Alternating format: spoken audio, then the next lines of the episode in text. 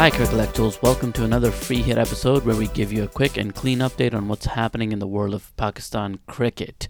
T20 World Cup is in full swing. The itinerary for Groups 1 and 2 matches is more than halfway through, and it's been an exciting tournament. First up today is uh, India's loss to New Zealand. The Indian team tinkered a little bit with their top order, bringing Rohit Sharma down and putting in Ishan Kishan, who had a great IPL run, so his inclusion seemed to be a worthwhile attempt. But Kishan went for a duck, so it didn't work out. The gamble didn't pay off, to say the least, and one might say it triggered a chain reaction of sorts, uh, and Indian batting collapsed once again for a paltry 100 10, which was obviously not enough. New Zealand achieved the target very comfortably in the 15th over with eight wickets in hand. India is in a bit of trouble now, and it's unlikely they'll be able to secure a spot in the semi-finals.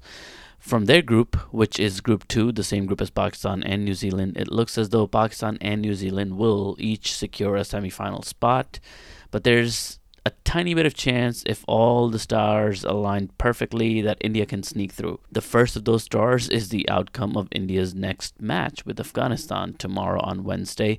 It is a must win situation for India, and they have to win with a big margin to have a slither of a chance to qualify to, to the semis. Afghanistan, meanwhile, is no walk in the park team. So we'll see how it goes. Good luck to both teams we're looking forward to an exciting game. Now, let's talk about Group 1 real quick. The big teams there are England, Australia, South Africa, and Sri Lanka. The big game from Group 2 this week was between England and Sri Lanka. England set a target of 163 and they smashed Sri Lanka out of the tournament. Sri Lanka was cleaned up in the 19th over for only 137, so they didn't make it. England's been in top form though, and they are a team to watch. They're looking like favorites right now so is Pakistan. And England's aggressive batting, though, is something very unique. So let's see how it all pans out in the end. Like Pakistan, they played four games and won them all. So Pakistan and England are securely in the semis. We'll see where it goes from here. Turning our attention to Pakistan, on Tuesday, Pakistan won a great game against Namibia. Namibia did very well, and we'll discuss the game in our full episode on Sunday, so make sure you tune back in and give it a listen. In summary, basically, Pakistan batted first and set a target of 190 for Namibia, which they could not achieve in 20 overs. Congrats to Pakistan and well done, Namibia, for putting up a great effort. In other news coming from Pakistan, there has been a lot of drama going on among ex cricketers in the media whether it's social media or national television.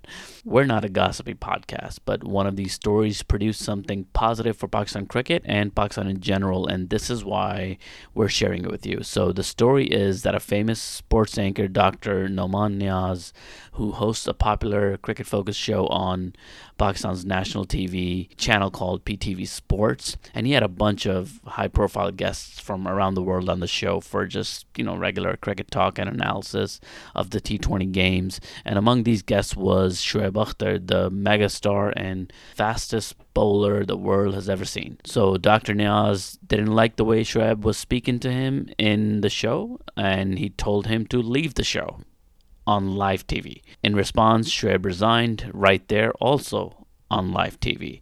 So, setting aside the drama, the good that came out of all of this is that PTV took Dr. Niaz off the show and in his place brought the former Pakistan women's cricket team captain Sana Mir as the host of the show.